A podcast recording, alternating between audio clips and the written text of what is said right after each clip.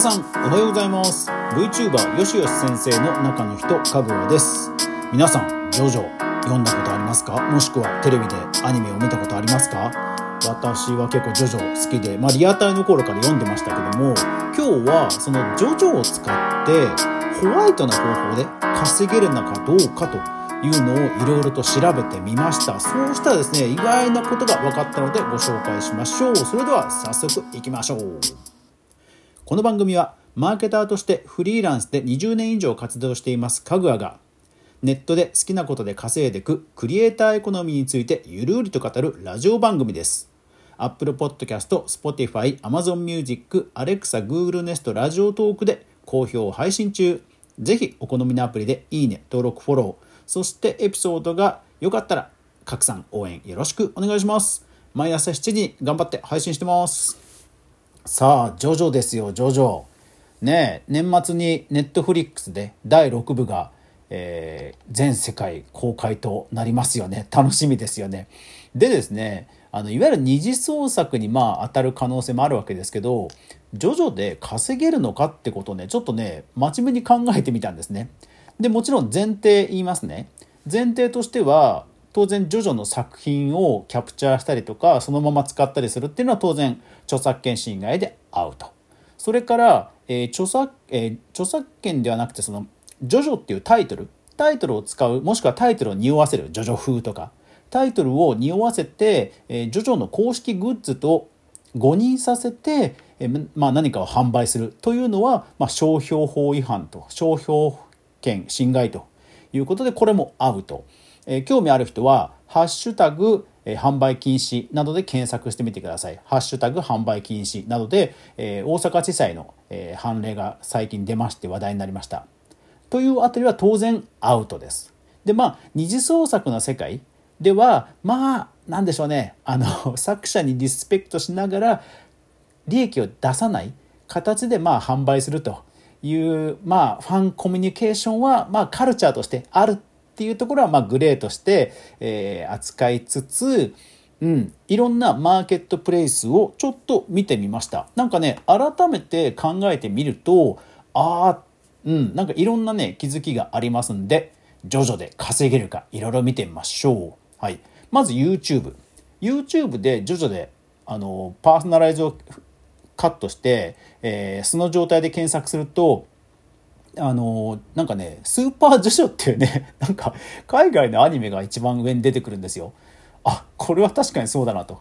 で、えー、何気に公式チャンネルってないんですね。で上の方に出てくるのはジョジョの、まあ、著著作権画像を使ったなんかミックスド、あのー、音楽？なんでしょうねあのこまあアート風に言うとコラージュ？コラージュをパッパカパッパカしてあのスタイリッシュな映像を作るっていうアカウントがまあかなりの再生数上げてるんですよね。でただこれはまあさすがに まあホワイトな方法かっていうとやっぱり限りなくブラックに近いグレーだと思うので、まあ、これはちょっとまあ真似できないだろうなと。で一方でほらモノマネモノマネってまあなんでしょうねあのー、まあグレーではあるんでしょうけどでもまあおおむね OK じゃないですか。でも言われてみるとジョジョのモノマネでなんか思いつく人ってあんまりいないと思いません？なんかほら悟空だとアイデンティティさんとか結構ね思いつく芸人さんっていっぱいいらっしゃいますけど言われてみるとジョジョあんまりいないですよね。でただ調べてみたらガーリーレコードさんガーリーレコードさんの 公式チャンネルこれお笑いあのこの方たちはお笑い吉本のお笑い芸人さんなんですけどもガーリーレコードさんの公式チャンネルにえー、っと村村村田村さんっていう芸人さんがディオのあの ディオのモノマネで出てるっていう回が結構あって これね結構面白いんですよぜひぜひ見てくださいうんまああとはね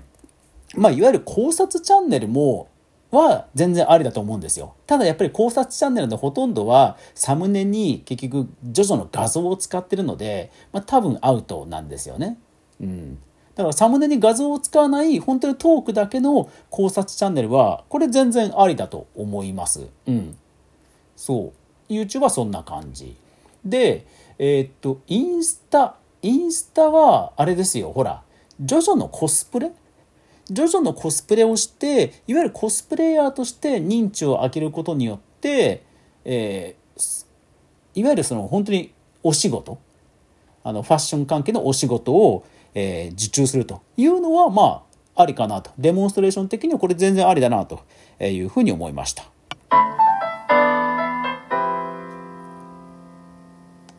はい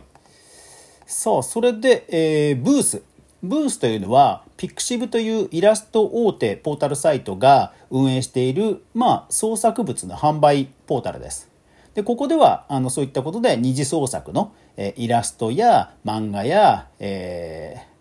同人誌というものが売られていてまあまあこの辺りはかなり物が売られていてグレーではあるんですけどまあまあ二次創作の界隈ということでは、うん、盛り上がってはいます。ただこれでねものすごく莫大利益を上げるっていうのは多分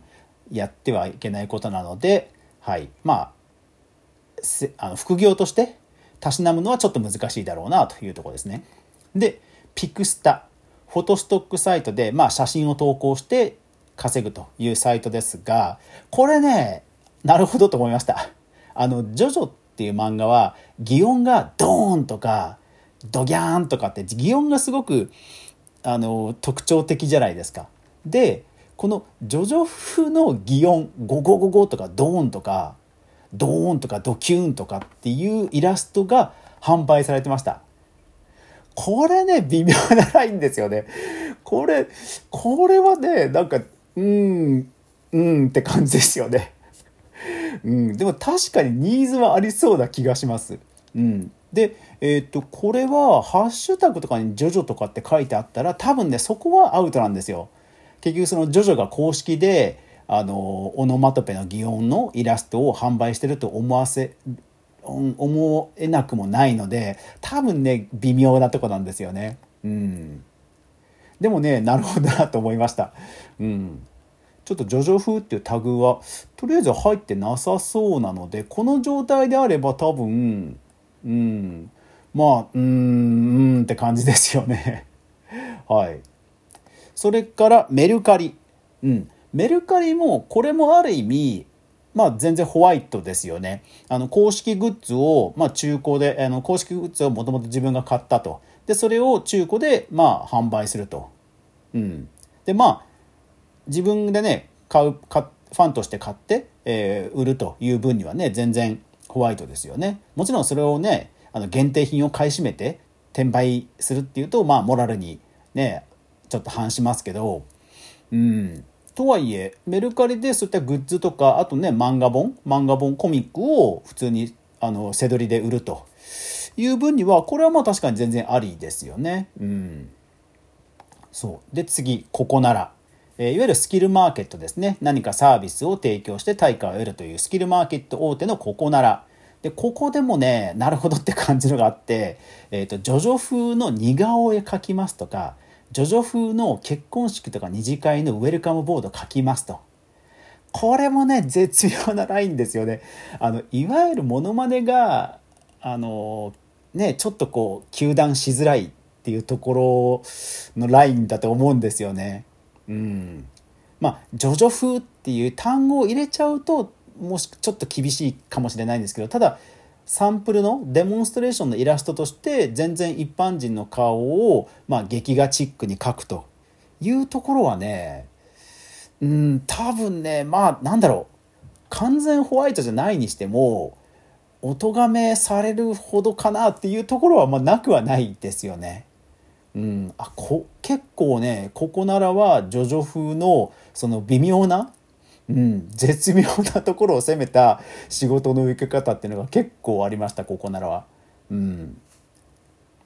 これはな ちょっとねもう少し深く掘り下げてもいい気はしましたね、うん、ここなら。はい。でちなみになんですが商標については、えー、当然「ジョジョ」という JOJO カタカナでジョジョ。これは、えー、集英社が取得しています。でジョジョの奇妙な冒険とかも取ってます。ただやっぱりジョジョっていう単語自体はね短くてかなり汎用的な単語なので意外といろんな会社が取っていました。集英社もなんか苦労してる感じがしました。でジョジョの本当に2文字のジョジョっていうのはえー、電子出版物とか印刷物とか文具とか、えー、洋服とかセーターっていう3区分しかねあのー、うんなんか許可取れてなかったですね。うん、だからこの辺もまあまあ実はまああの 絶妙なとこを攻める攻め方も、まあ、もしかしたらあるのかなという気はします。ただねやっぱりねいろんなねあの人に愛されてる作品ですから、まあ、下手なことはしない方がまあいいですよね。はい、というわけで私も大好きなジョジョのまつわる稼ぎ方どんなのがあるかなというのをちょっと考えてみました。でえー、成功法としての稼ぎ方あとね「ワンピースはねあのまたちょっと微妙あの絶妙なあの稼ぎ方があるあの、うん、PR の仕方があるっていうのはまた別の回でご紹介します。ジョジョでも成功法で稼げるあの許可を取らずに成功法で稼げる方法もあるのでそれはまた別な機会にご紹介したいと思います。はい、いやーなんか調べてみると結構うん、なんかグレーだろうけどもホワイト寄りなものはなんかちょっとありましたね。うん、ですからまあ今本当ネットで稼ぐという時にいろんなマーケットプレイスがあって、えー、いろんな稼ぎ方があるのでまあうんうん誘引力を悪用するのは良くないですけど、うん、ファンの方も認めてくれるような売り方であればいいのかなという気はしました。ただ僕はね手はつけないんですけどね。うん、そうというわけで、えー、こんな感じでクリエイターの稼ぎ方をご紹介しています。よかったらチャンネル登録フォローよろしくお願いします。というわけで皆さん今日も一日素敵な午後をお過ごしください。それではご視聴ありがとうございました。いってらっしゃい。